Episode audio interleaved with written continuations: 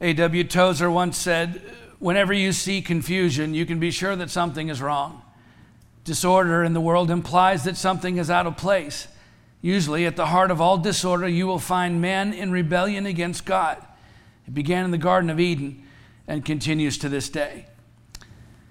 The truth is, this world and everyone in it began dying the moment mankind rebelled against God. It's a, a, spiritual and physical decay that plagues all of humanity apart from Christ, a gradual decay that ultimately leads to death. Now, of course, uh, we know that Jesus Christ came and changed all of that for those who choose to follow him. He leads us out of death and into new life, and that eternal boils down to who or what you're choosing to follow that determines where you end up in this life and the next. And just to be clear, every single one of us is following something. Whether we're willing to admit it or not, we all have something that drives us, that motivates us, that inspires us, that captivates us, something that demands our focus and loyalty above everything else. Every one of us is following something, and sadly, uh, in the end, most choose to follow something other than Jesus, according to Jesus, who said, Enter by the narrow gate, for the gate is wide and the way is easy that leads to destruction, and those who enter by it are many. For the gate is narrow and the way is hard. We just skip over that part a lot. The way is hard that leads to life. And those who find it are few. Matthew 7 13 and 14. So, what is it the majority of people choose to follow if not Jesus? Well, of course, the answer is themselves. Most people choose to follow self instead of following Christ. In fact, one of the most effective lies ever perpetrated against God's people throughout history has been the idea that as long as you believe in God, that means He is your God. That's not what the Bible says. James, the brother of Jesus, said, You believe that God is one, you do well. Even the demons believe and shudder, James 2.19. And when he said that, by the way, James was pointing the Jewish believers, the Jewish Christians at the time, he was pointing them back to the Shema, a Jewish creed in Deuteronomy 6.4, which stresses the importance of monotheism, the belief that there's only one true God, and as opposed to uh, the Canaanites they were living among who were polytheistic, which meant they believed in many gods. So James says uh, to professing believers, Listen, you can believe that there's only one God, and you can believe that that God is Jesus Christ, which of course is good, and you should. But you understand, the demons believe that too. So, obviously, believing that Jesus Christ is God and Jesus Christ actually being your God are two different things. Which is why when Jesus called his disciples, he didn't say to them, Hey, come have a personal relationship with me. Or, Hey, stranger, uh, come repeat this prayer after me. And then all of a sudden you'll have a personal relationship with me. No, Jesus never said that. But one after another, after another, after another, he walked up to total strangers and he said, Come, follow me. Why? Because you cannot have a relationship with Jesus if you're not following Jesus. Okay, simply believing in God doesn't mean that He is your God. The demons believe that Jesus is God. The difference is they don't follow Him. Adam and Eve never stopped believing that God was who He said He was in the Garden of Eden. They believed He was who He said He was the whole time. The problem is they stopped following Him.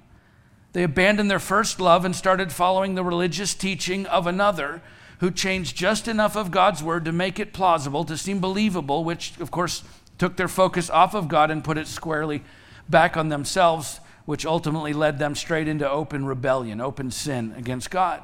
So, look, before we get to that same point in our own lives, we should be asking ourselves, who am I following? Because whoever or whatever it is you're following, that is your God. So, who are you following? And again, the answer to that question for most people is myself which sadly is just as true for many people who profess to be Christians. It's, it's not that we don't believe in Jesus, we just choose not to follow him. In fact, over the years, I've met with a lot of professing believers who have entered into adulterous relationships or who refuse to contribute anything, their time or money or talent to the church, the body of Christ, or they, they chase after addictions or they pursue a career at the expense of their families. I mean, on and on and on the list goes.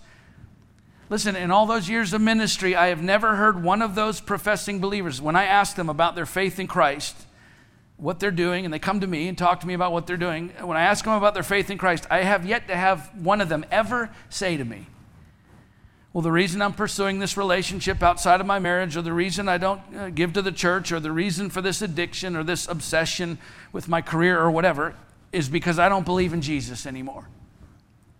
Nope.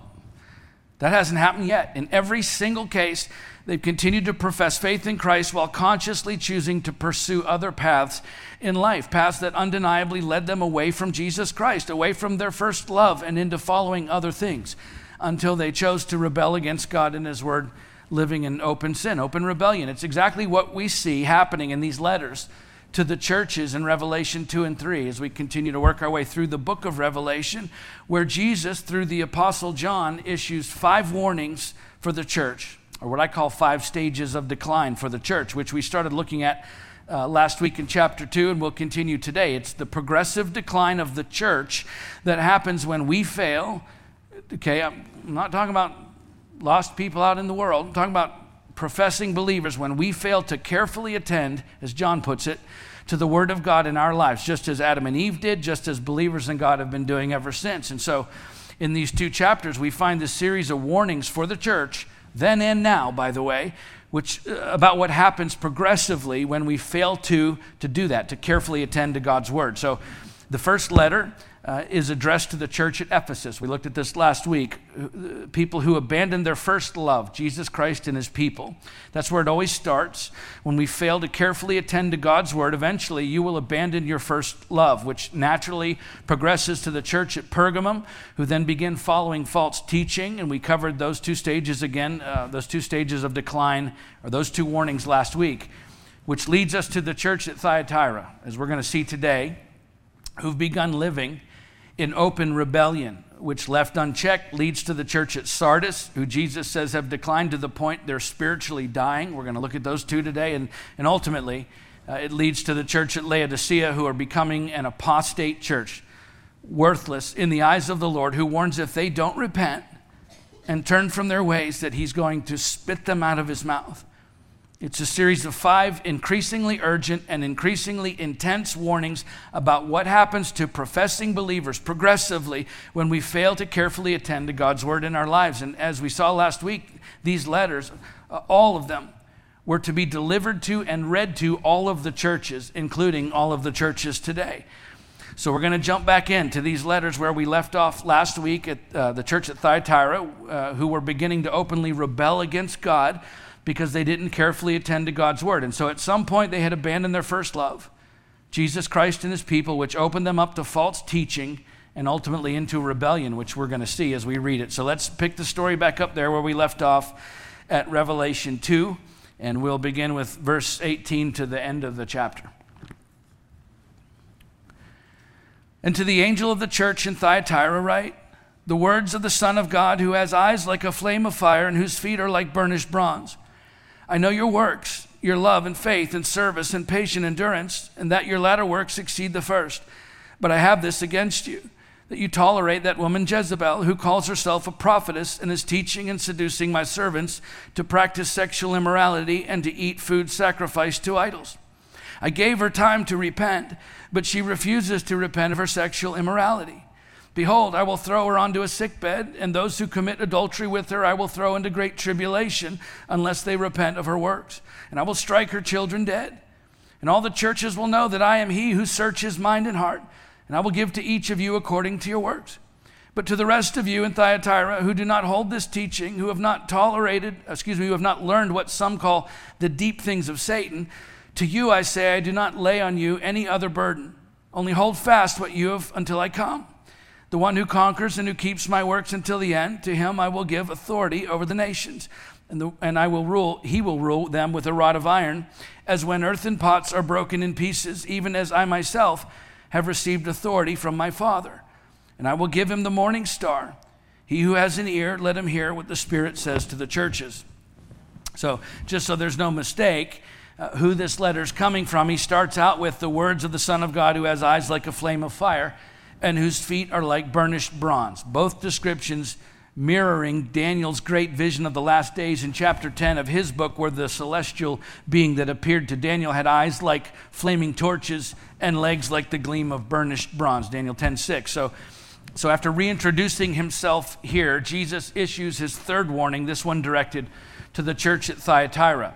Uh, if you were following the overland route from Pergamum to Sardis, which we'll look at next, travelers would head eastward along the south bank of the Caicus River, turn southward over a low lying range of hills, and then descend into the broad and fertile valley of the Lycus River. It was about a 40 mile journey that would take them just across the Mysian border to the city of Thyatira, situated on the south bank of the Lycus. It was founded by Seleucus I as a military outpost to guard one of the approaches to his empire. And yet it had no natural fortifications, uh, meaning it was a really hard place to defend. And so in 190 BC, the city fell to the Romans and became the uh, first, it was part of the kingdom of Pergamum, and then later the province of Asia. And under the stability of Roman rule, Thyatira was destined uh, for growth and prosperity as a center for manufacturing and marketing. And sure enough, that's what happened. It developed into an economic hub of a large number of prosperous uh, trade guilds. I was looking at some of the archaeological discoveries. They've unearthed inscriptions that describe wool workers, linen workers, makers of outer garments, dyers, leather workers, tanners, potters, bakers, slave dealers, and bronze smiths. And of course, uh, we know in Acts 16 14, we meet a woman named Lydia, a dealer in purple cloth from the city of Thyatira. So uh, this was a manufacturing city extraordinaire. And there was a guild for every trade, which meant the people involved in any economic activity there, which was pretty much everyone, of course, belonged to one guild or another, which was great for economic prosperity, but not so much for the local Christians because all of the guilds had patron deities assigned to them, patron gods that represented uh, uh, pagan gods that represented each guild. And so the guild members were expected to pay homage to their pagan gods at the regular guild meetings, which were these festive occasions that would always include a common meal dedicated to the guild's patron deity, which of course meant you were eating food sacrificed to idols followed by all manner of immoral behavior. It was basically a giant pagan party every time they met, and yet refusing to participate would get you kicked out of the guilds, which of course meant economic ostracism. You, would lose your livelihood.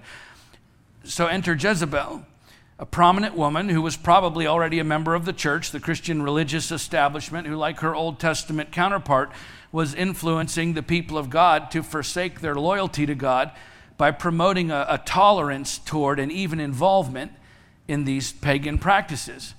Why? Because, of course, she didn't want to lose her livelihood either.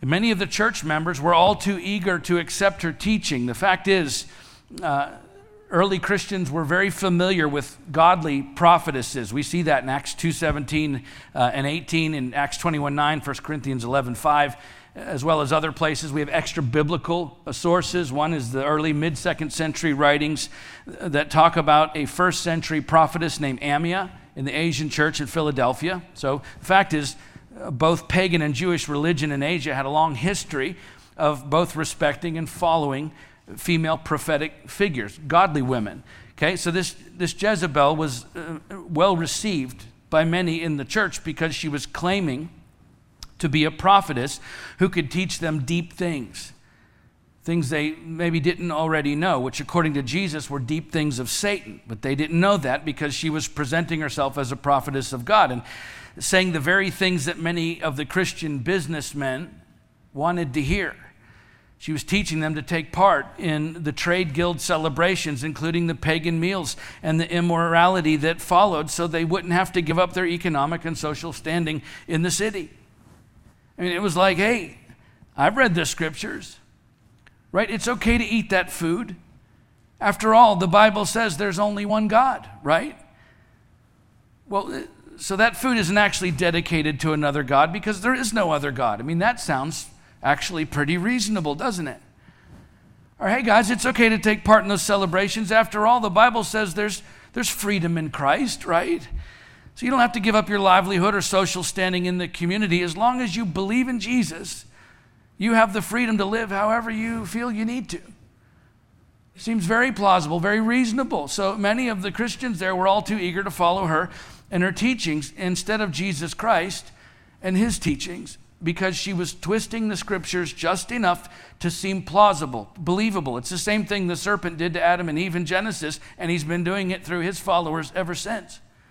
And so, after commending them for their love and faith and service and patient endurance, which, by the way, means these are believers who are active in the church, Jesus says to these same people, I have this against you, that you tolerate that woman Jezebel who calls herself a prophetess and is teaching and seducing my servants to practice sexual immorality and to eat food sacrificed to idols. And it may not have been a formal teaching, like she came in with a new religion. No, it's just suggesting things to people that sound good, plausible, believable, based on scripture, twisted just enough to buy the, the story. It's the epitome of someone who believes in Jesus and his teachings while actually following someone else and their teachings. But listen, you cannot have a relationship with Jesus if you're not following Jesus. And so here's the problem with all this because it, it's one thing to struggle with sin and to know that you're struggling with sin. We all struggle with sin at times in our lives, right? Then at least we know there's repentance and restoration available to us. But when you follow someone who teaches a false doctrine, a watered down version of the gospel long enough, it's really easy to begin to conflate the two to believe the, the false gospel you're following is functionally the same as the one you say you believe in, the one that Jesus and the apostles taught. To the degree that people can and often do believe wholeheartedly that they are following Jesus, while at the very same time participating in open sin against him and his word. Scholar Robert Mounce, commenting on this Jezebel, he said it is questionable whether her teaching was in any sense formal. It may only have taken the form of popular persuasion built upon unexamined assumptions. This is what happens. When you don't carefully attend to the Word of God in your own life, you don't actually know what it says because you never read it. And someone comes along and tells you their version of what it says, and it sounds good, it sounds plausible, believable. Right? It's easy to follow that person based on unexamined assumptions. In any case, he says it had seduced a considerable number of believers into a fatal compromise with paganism. And thus, Jesus issues his third warning of five. You'll remember the first two from part one of this sermon. Today's part two of the same sermon, and then we'll get to part three next. Uh, so he warned the churches. Point one, if you were here, was uh, against abandoning your first love, which we, we find in the church at Ephesus, because doing so inevitably leads to the second stage of decline for the church. His second warning against following false teaching. That was point number two, which is what was happening uh, in the church at Pergamum which left unchecked leads to the third warning to the churches, which we find here in our text today open rebellion. That's point number three open sin against God and His Word by people who say they're followers of Christ. Exactly what was happening at Thyatira because in practice they followed the false teaching of Jezebel instead of carefully attending to the Word of God themselves. Look, if they had truly known what God's word said by carefully attending to it, they never would have followed the teachings of false prophetess who was leading them away from Christ in the church. And of course, we'd like to think today that we'd never do that either. I've lost count of how many professing Christians I've known who live with and have intimate relations with other people out of wedlock. People they're not married to, and yet at the same time, they don't see any problem with that. Like somehow the commands in Hebrews 13 4 and 1 Corinthians 7 2 and 1 Corinthians 7 8 and 9, about 20 other places in Scripture that command us to reserve sexual intimacy to within the confines of marriage. Somehow that doesn't apply to us today. That it's okay to live as if we're married, even if we're not. If you'd told me just a few years ago that I would know as many professing Christians as I do today who support abortion in our country, I never would have believed you. That somehow Exodus 20:13 and Genesis 1:27 and Psalm 127 3 through 5 and Psalm 139 13 through 16 and Proverbs 6 16 and 17 and too many others to name don't apply to us today. That it's okay to sacrifice our children on the altar of personal comfort and security. I still haven't gotten over the number of people who have left the church over the years because there were too many other people in the church who didn't look like them or act like them as if Galatians 3:28 and John 7:24 and John 13:34 and James 2:9 and too many others to mention don't apply to us today. Listen, the sheer number of professing Christians who leave their husbands or wives to pursue other relationships or other things that they're more interested in, in direct rebellion against God's word, and yet believe they're justified in what they're doing. It is staggering. look, I understand, I hope you know, I understand that we all have battles that we face. We all struggle with sin at times in our lives. The Bible's actually clear about that too. I hope you understand. I'm not trying to beat anyone over the head who's wrestling against sin and knows it. In fact, you know what? That is actually a part of the process of discipleship. We recognize our own failings and commit to repentance and accountability with others who help us work through it and move past it, okay? That's not what we're talking about here. No, this warning to the church in Revelation is a warning to Christians who are openly living in sin and yet don't call it sin because they don't believe it is sin, even though the Bible clearly calls it sin. This is living in open rebellion against God and His Word, and the warning is clear. Without repentance, there will be a heavy price to pay. Why? To bring us back to a place of repentance. All of this, you understand, as hard as this is for us to hear, it's all motivated by God's love for His church, for you. But that doesn't mean it will be easy. Remember what Jesus said in Matthew 7 14? The gate is narrow and the way is what? Hard. That leads to life, and those who find it are few. So I'll just tell you look, I would rather get to a place of repentance on my own than to have God take me there. I gave her time to repent, but she refuses to repent of her sexual immorality. He's talking about Jezebel. I gave her time to repent. He loves her too. Behold, I will throw her onto a sickbed, and those who commit adultery with her I will throw into great tribulation unless they repent of her works. And I will strike her children dead because she refused to repent. And all the churches will know that I am He who searches mind and heart, and I will give to each of you according to your works. He's writing this to the church. Don't take my word for it, take his. In fact, this is how we, we get into these predicaments to begin with. We say we follow Jesus and his teachings, when in practice, we follow other people and their teachings, their personal take on what the Bible says. Listen, don't just read some book or watch some video or listen to some podcast of someone giving you their version of what God's word says and then follow it. No. Don't draw conclusions about what living for God looks like based only on what you grew up being told to believe. No. Okay, don't just listen to someone's preaching you like, including mine, and decide you know all about how God wants you to live your life. No, pick up the Bible and read it for yourself. Just read what it says. I mean, are some things in here difficult to understand? Sure. Do some things need clarification by understanding the context and the original language and the circumstances at the time? For certain. Right? Does it help to read books and watch videos and listen to podcasts and sermons to help you understand it better? Well, you bet it does. But I'm telling you, if that's all you ever do, without actually picking it up and reading it for yourself, you will end up following whatever version of it suits you best based on whoever you happen to be listening to at the time. And the problem with that is, none of us preachers or teachers or commentators or social media influencers or authors or popular figures are God. No, we are all fallible, corrupted, inadequate human beings, and worse yet, some with evil intent bent on leading you away from Christ and His Word. So listen, before you base your manner of living and personal perspectives on what other people say about the Bible, why don't you just pick one up first and see what it says for yourself? You never know. It might just change how you're living your life. It's supposed to. I saw a quote recently that said, if the Bible calls it a sin, your opinion doesn't matter. okay, you cannot have a relationship with Jesus if you're not following Jesus. Let's finish our story for today. Chapter 3, verses 1 through 6, and we'll stop there, and then we'll finish next time. Chapter 3, verses 1 through 6. And to the angel of the church in Sardis, right?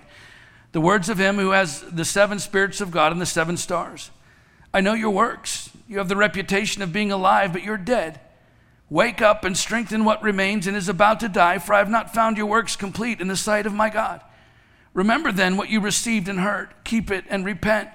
If you will not wake up, I will come like a thief, and you will not know at what hour I will come against you.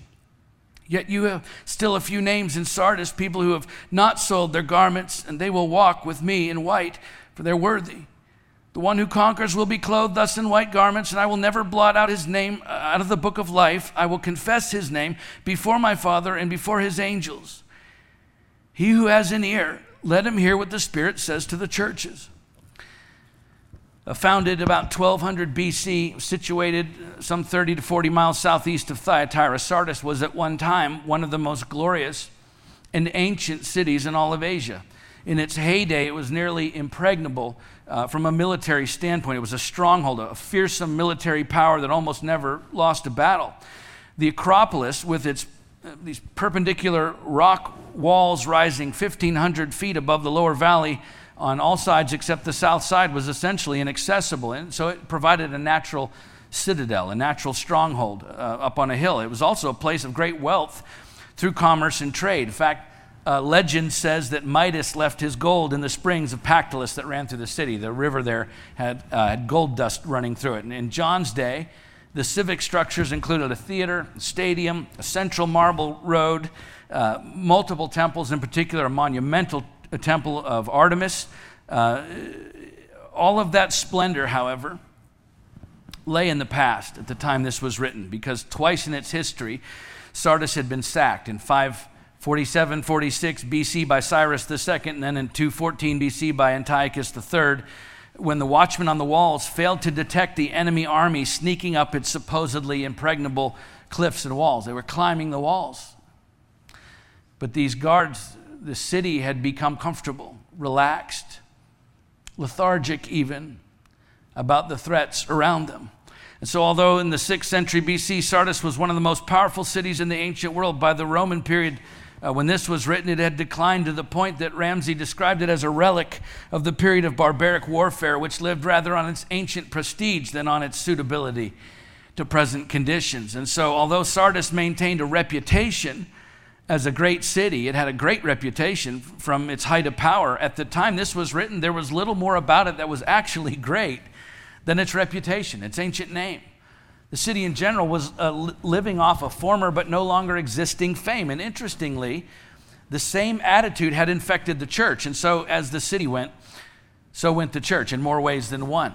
Sardis had a, a significant and uh, powerful Jewish community. In fact, when they later built a new synagogue next to the city gymnasium, which was a center of pagan Greek culture, and they were permitted to build this massive synagogue about the length of a football field, the largest in antiquity. There was no uh, opposition from the government or toward the Christian churches, which was in stark contrast to the churches, certainly in Smyrna and Philadelphia. And so in Sardis, Jesus' followers were not only able to coexist peacefully with the synagogue community, but just the fact that there's no persecution against Christians even mentioned here in such a major city is significant. It reflects the, the secure position the church was in. Again, not only w- with the Jewish community, but with the local Roman pagan government. I mean, it, sounds great. Sounds a lot like the church here. I mean, just, it's a blessing. We're not being persecuted. It's awfully comfortable. But what happened in Sardis is the church had grown comfortable and lethargic and even apathetic. And as a result, Jesus says it's dying spiritually. I know your works. You have the reputation of being alive, but you're dead. Wake up and strengthen what remains and is about to die, for I've not found your works complete in the sight of my God. By the way, when he says, I know your works, you have the reputation of being alive, unlike the opening to these other churches and these letters. This is not a commendation. No, Jesus is saying, I'm well aware of your great reputation. The problem is, that's all it is. a reputation without any substance. You may look good on the outside, but the truth is, you're dead on the inside. Now, immediately in verse 2, he says, Wake up and strengthen what remains and is about to die. So clearly, there's still hope, right? As with all of the churches in these letters, there's an opportunity to repent and turn things around. Thank God, as long as we have breath in our lungs, there's hope for us. So the church in Sardis, it's in a deep spiritual coma, approaching death, but not yet beyond Christ's summons to wake up before it's too late, before judgment comes. For if you will not wake up, I will come like a thief and you will not know what hour I will come against you. He's not writing this to lost people out in the world, he's writing it to the church. Yet to those who respond righteously to this warning, he says, The one who conquers will be clothed thus in white garments, and I will never blot his name out of the book of life, which is uh, comforting. It's interesting in a way. It's an, an unsettling promise that I will never blot his name out of the book of life because it suggests the averse, the, the opposite, that there will be those whose names are blotted out of the book of life, which of course is mentioned in several other places in Scripture, including Exodus 32, 32 and 33, and Psalm 69, 28, among others. The point being, there's an urgency and a severity to this warning because the church is in the throes of death, spiritual death. The majority of them had so fully compromised with the culture, so completely come to terms with its pagan environment that although it still had the outward appearance of life, it was almost Christian in name only. It was spiritually dying. This is the fourth warning to the church the fact that it looked healthy, but it wasn't healthy. It was anything but healthy. It was, in fact, dying. It had the appearance of abundant life while actually producing nothing. Just like the fig tree in Mark 11, a tree that had leaves but no fruit. It's a story that Jesus uses to teach his followers that there's much more to being a Christian, to actually following Jesus, than just appearances, than just saying you believe it. Okay, the church at Sardis had become so complacent about their faith and so comfortable with the secular culture around them, they forgot why they were put there to begin with to make disciples and reach the lost. So Jesus issues a wake up call to a church that is spiritually dying because he loves them and us. And you understand, we're not talking about earning your salvation, right? Becoming a Christian requires no work at all, no striving, no works, no good deeds, no holy living. No, we are saved by God's grace through our faith alone. We certainly see that with the thief on the cross, right next to Jesus in Luke 23. Salvation is a gift that we cannot earn and do not deserve. It is a free gift from God to us. There's nothing we can do to earn it. He meets us right then and there in the middle of our mess with a gift of salvation. Becoming a Christian requires no work at all. Living a Christian life, a Christ like life, one that honors Jesus, where you're actually following Him well, I can tell you from firsthand experience that takes a lot of work and a lot of sacrifice and a lot of careful tending to His Word in your life, and I still don't get it right. If you plant an apple seed, a tree may be born there out of that seed, but if you never cultivate if you never prune or fertilize or water or protect that tree, if you become apathetic about the health of that tree and the threats around it, I'm telling you, it isn't going to make it very long. And if it does survive, it will either produce unhealthy fruit or no fruit at all. It doesn't take much to plant a tree, but it takes constant tending to grow a tree into health and maturity until it produces healthy fruit. It always amazes me. I, I have we call it our little micro farm at our house. And we have animals and gardens and things. It amazes me how you can put so much time and effort and money and resources into keeping one plant healthy and all the rest of your time and money and resource and effort into killing the things around it that want to choke the life out of it. And that those things thrive. And the thing you're trying to grow is just struggling to make it. There's a sermon in there somewhere. Man.